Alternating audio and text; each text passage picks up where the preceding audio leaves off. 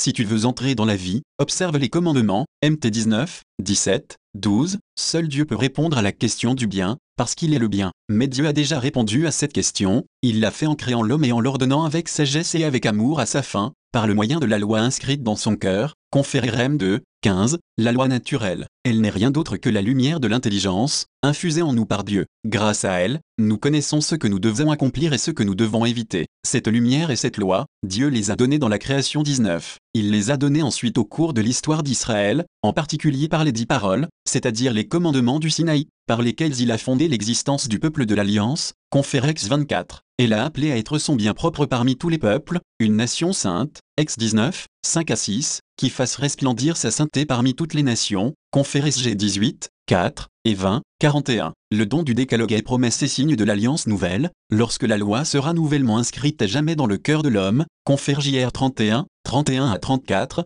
en remplaçant la loi du péché qui avait dénaturé ce cœur, confère JR 17, 1. Alors sera donné un cœur nouveau, car un esprit nouveau l'habitera, l'esprit de Dieu, conféré 36, 24 à 28, 20. C'est pourquoi, après l'importante précision un seul est le bon, Jésus répond au jeune homme, si tu veux entrer dans la vie, observe les commandements, MT 19, 17. De cette manière est énoncé un lien étroit entre la vie éternelle et l'obéissance au 13. La réponse de Jésus ne suffit pas au jeune homme qui insiste en interrogeant le maître sur les commandements à observer, lesquels, lui dit-il, MT 19, 18. Il demande ce qu'il doit faire dans la vie pour manifester qu'il reconnaît la sainteté de Dieu. Après avoir orienté le regard du jeune homme vers Dieu, Jésus lui rappelle les commandements du décalogue qui ont trait au prochain. Jésus reprit, Tu ne tueras pas, tu ne commettras pas d'adultère, tu ne voleras pas, tu ne porteras pas de faux témoignages, honore ton père et ta mère, et tu aimeras ton prochain comme toi-même. MT 19, 18 à 19. Du contexte de l'échange, et spécialement de la confrontation du texte de Matthieu avec les passages parallèles de Marc et de Luc, il ressort que Jésus n'entend pas dresser la liste de tous les commandements nécessaires pour entrer dans la vie, mais plutôt qu'il entend renvoyer le jeune homme à ce qui est le point central du décalogue par rapport à tout autre précepte,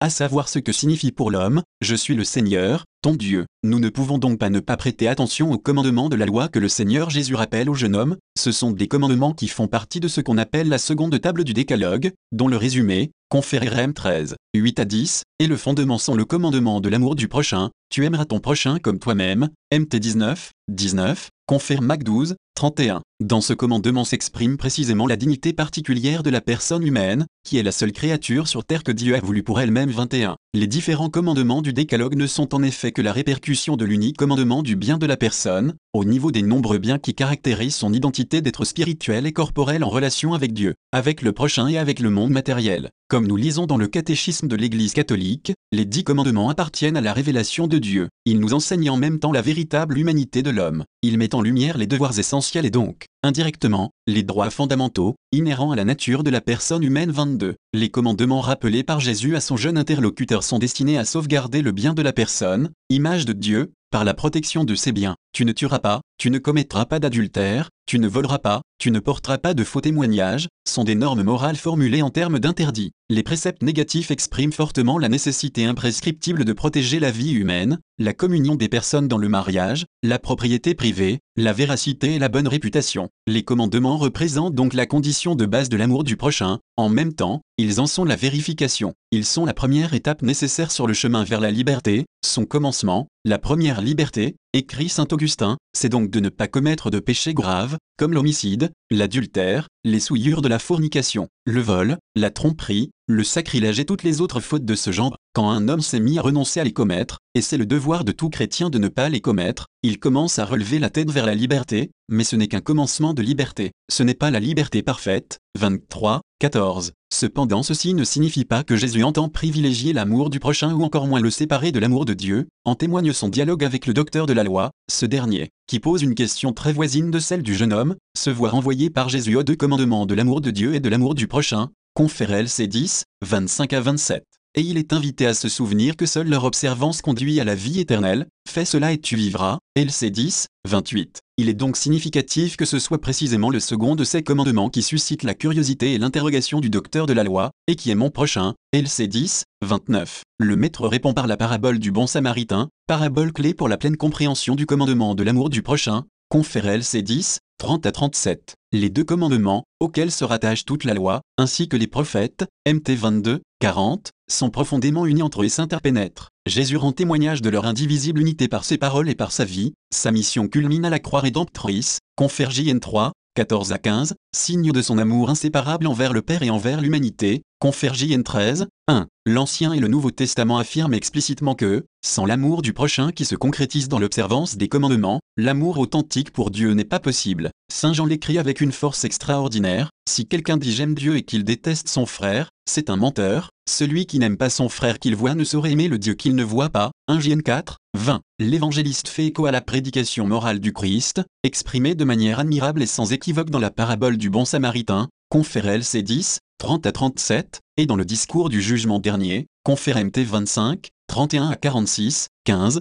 dans le discours sur la montagne, qui constitue la Magna Carta de la morale évangélique 24, Jésus dit, N'allez pas croire que je sois venu abolir la loi et les prophètes, je ne suis pas venu abolir, mais accomplir, MT 5, 17. Le Christ est la clé des Écritures, vous scrutez les Écritures, un ce sont elles qui me rendent témoignage, JN 5, 39, il est le centre de l'économie du salut, la récapitulation de l'Ancien et du Nouveau Testament, des promesses de la loi et de leur accomplissement dans l'Évangile, il est le lien vivant et éternel entre l'Ancienne et la Nouvelle Alliance. Commentant l'affirmation de Paul la fin de la loi, c'est le Christ, RM 10, 4, Saint Ambroise écrit, fin, non en tant qu'absence, mais en tant que plénitude de la loi, elle s'accomplit dans le Christ, plenitudo in Christo est, du fait qu'il est venu non pour supprimer la loi, mais pour la porter à son accomplissement, de la même manière qu'il y a un Ancien Testament, et que toute vérité cependant se trouve dans le Nouveau Testament, ainsi en est-il de la loi, celle qui a été donnée par l'intermédiaire de Moïse est la figure de la vraie loi. Donc, la loi mosaïque est le prototype de la vérité 25. Jésus porte à leur accomplissement les commandements de Dieu, en particulier le commandement de l'amour du prochain, en intériorisant et en radicalisant ses exigences, l'amour du prochain jaillit d'un cœur qui aime, et qui, précisément parce qu'il aime, est disposé à en vivre les exigences les plus hautes. Jésus montre que les commandements ne doivent pas être entendus comme une limite minimale à ne pas dépasser, mais plutôt comme une route ouverte pour un cheminement moral et spirituel vers la perfection, dont le centre est l'amour, confère Col 3, 14. Ainsi, le commandement tu ne tueras pas devient l'appel à un amour prompt à soutenir et à promouvoir la vie du prochain, le précepte qui interdit l'adultère devient une invitation à un regard pur, capable de respecter le sens sponsal du corps. Vous avez entendu qu'il a été dit aux ancêtres, tu ne tueras point, et si quelqu'un tue, il en répondra au tribunal. Eh bien moi je vous dis,